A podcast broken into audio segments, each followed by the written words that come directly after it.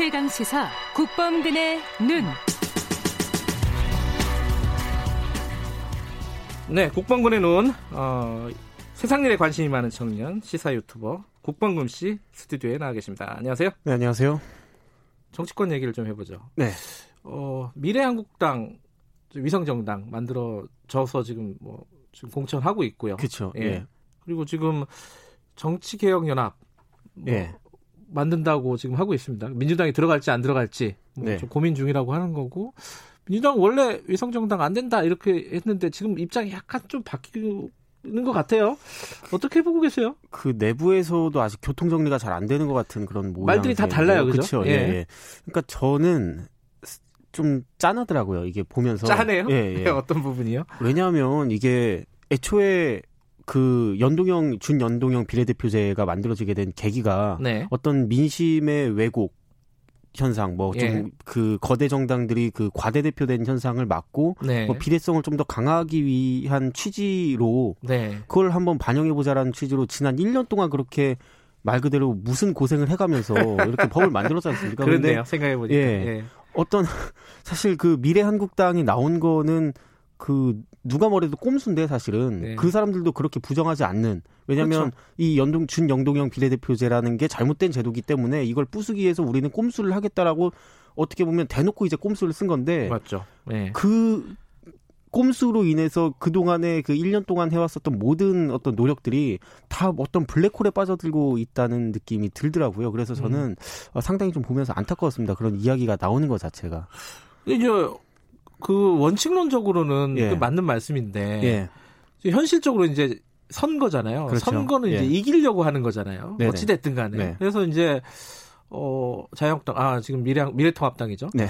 어 위성정당 만들었어요. 미래한국당. 근데 네네. 이제 민주당 입장에서는 아 이러다가 선거에서 질 것 같단 말이죠. 예. 그래갖고 아니 평소 지금까지 해온 얘기는 있는데 어떻게 한 방법이 없는 거예요 지금 상황이. 그래서 외부에서 만드는 정치개혁 연합하고 이렇게 좀 연대를 하는 건 어떨까 이렇게 생각하는 것 같아요. 이거는 현실적으로는 이해가 되는 얘기 아닌가요? 그러니까 참 어려운 딜레마에 예. 지금 봉착했다고 봅니다. 저 예. 같아도 이제 고민이 많을 것 같은데. 예. 근데 이럴 때일수록 저는 예. 우- 왜 우리가 정치를 하냐 이걸 아. 생각을 해봐야 된다고 생각을 합니다. 예. 특히 이 준연동형 비례대표제라는 걸 네. 민주당이 어쨌든 주도해서 그리고 민주당을 비롯한 이제 이른바 이제 개혁 세력들이 주도해서 만들어낸 어떤 뭐 자식이기 때문에 선거법이요. 그렇죠 선거법이라는 게 예. 개정된 선거법을 일단 만들어 놓은 사람들로서 저는 이 취지를 훼손하지 않는 선에서 우리가 어떻게 대응할 것인지 그걸 계속 고민하면서 우리가 이런 개혁을 왜 하려고 했던가 여기에 대해서 계속 생각을 해봐야 된다고 봅니다. 설령 총선에서 그러니까 이거는 제가 그 일종의 좀 순진한 시민으로서 네. 외부에서 그렇게 좀 이야기를 하자면 아 물론 총선에서 이제 몇 석 날라가고 그렇게 될 수 있겠죠. 근데 네. 저는 그렇다고 하더라도 개혁 세력으로서 그 자기들이 해- 하려고 했었던 그 개혁의 음. 진위와 본령을 좀 더 생각을 해보는 그런 선택이 음. 오히려 국민들의 지지를 받지 않을까 음, 생각하고 있습니다.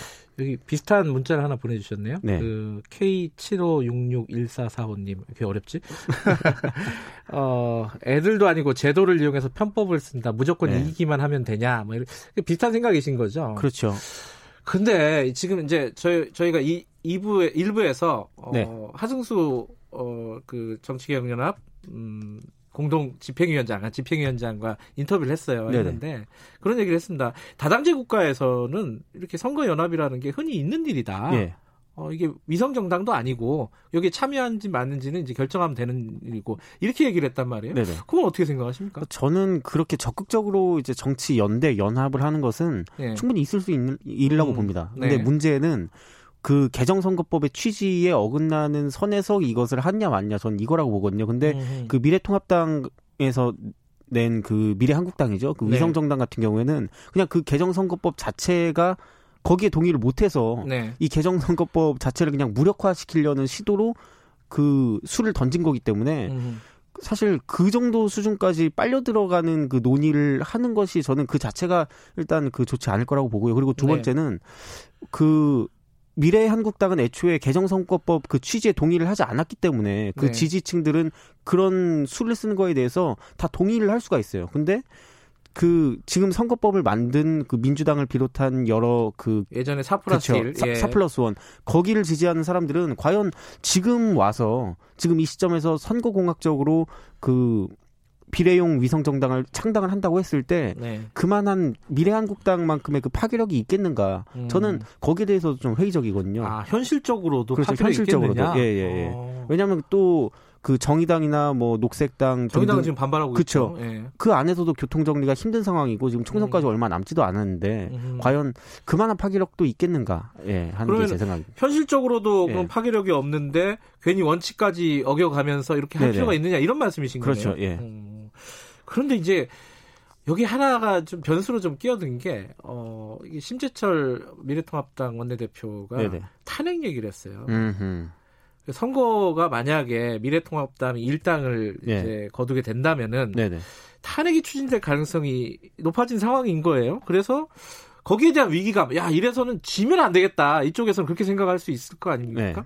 그 지지자들은 또 그렇게 생각할 수 있을 거고, 어, 그 부분은 어떻게 생각하니까 현실적으로 이건 진짜 현실인데. 예. 예. 근데 저는 예. 그, 그 탄핵을 추진하는 게 예. 과연 얼마나 많은 국민들의 공감을 얻을지 그리고 그게 음. 실제로 그, 저, 그, 먼저 박근혜 전 대통령이 이제 탄핵된 네. 것처럼 그렇게, 어, 탄핵이란 결과로까지 이어질 수 있을지 굉장히 회의적이고요. 그러니까, 네. 어, 저는 좀 큰 그림을 보고 크게 네. 크게 나갔으면 좋겠어요. 음. 지금 그 집권 여당이. 네. 그러니까 원래 자기들이 하려고 했었던 그 개혁의 취지를 음. 최대한 살리는 방향으로 음. 계속 나가야 된다고 보고 그리고 저는 그 직설의 정주식 편집장이란 분이 하신 말씀에 굉장히 좀 공감이 거죠? 가더라고요. 예. 그러니까 비례민주당을 만약에 만든다고 한다면 네. 그 목적을 아예 그냥 그 미래 한국당을 부수는 그 어떤 카운터 펀치로 네. 이렇게 내야 된다는 그런 말씀을 하시더라고요. 왜냐하면 지금 미래한국당 하나밖에 위성정당이 없으니까 선관위에서 이제 해석을 해서 너네 이렇게 하면 안 돼라고 하기에 부담이 된다는 거죠. 음. 그래서